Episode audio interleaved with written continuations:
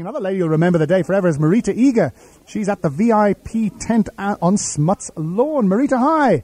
Hi, John. You must be knackered. You've had a long day. Yeah, it certainly has been long, but it's been very much worth it. I mean, uh, I've seen some really famous people today, and it's just it's just been it's just been a really lovely day to be here at the Union Buildings. Now you've been at Smuts Lawn, is that right? Now somebody said, is that the sort of the B division, the second division VIP tent? Well, you know, I think of the day, I dispute that. Prince Philip was here, Douglas Hurd was here, the former U.S. Uh, Joint Chiefs of Staff, General Colin Powell was here.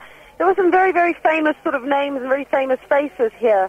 Um, Coretta, Martin, um, Martin Luther King's wife.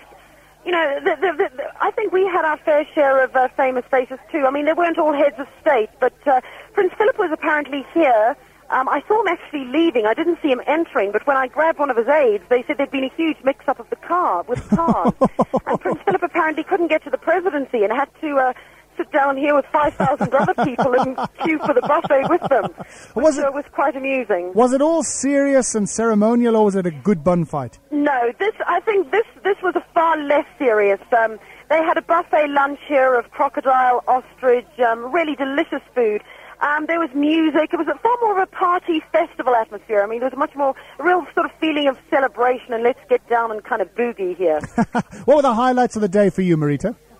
I think uh, one highlight, especially, was seeing these young boys, uh, these uh, Pretoria High, um, Pretoria High School boys who were um, acting as waiters and waitresses. I mean, many of them here, you know, when they were serving food to famous people, like Danny Glover was here, Quincy Jones. Uh, I mean, their faces. I wish you could have seen their faces when they were serving serving them food. I mean, it was just amazing to see.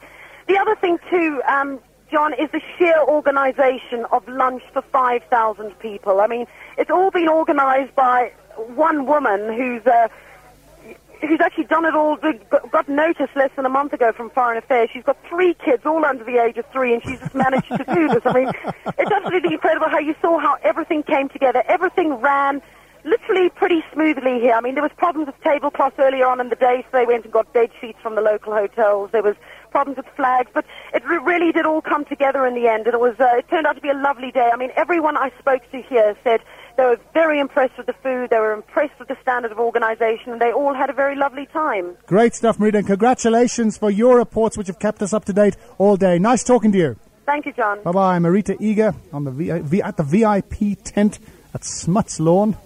Hey, rubbing shoulders with the rich and famous.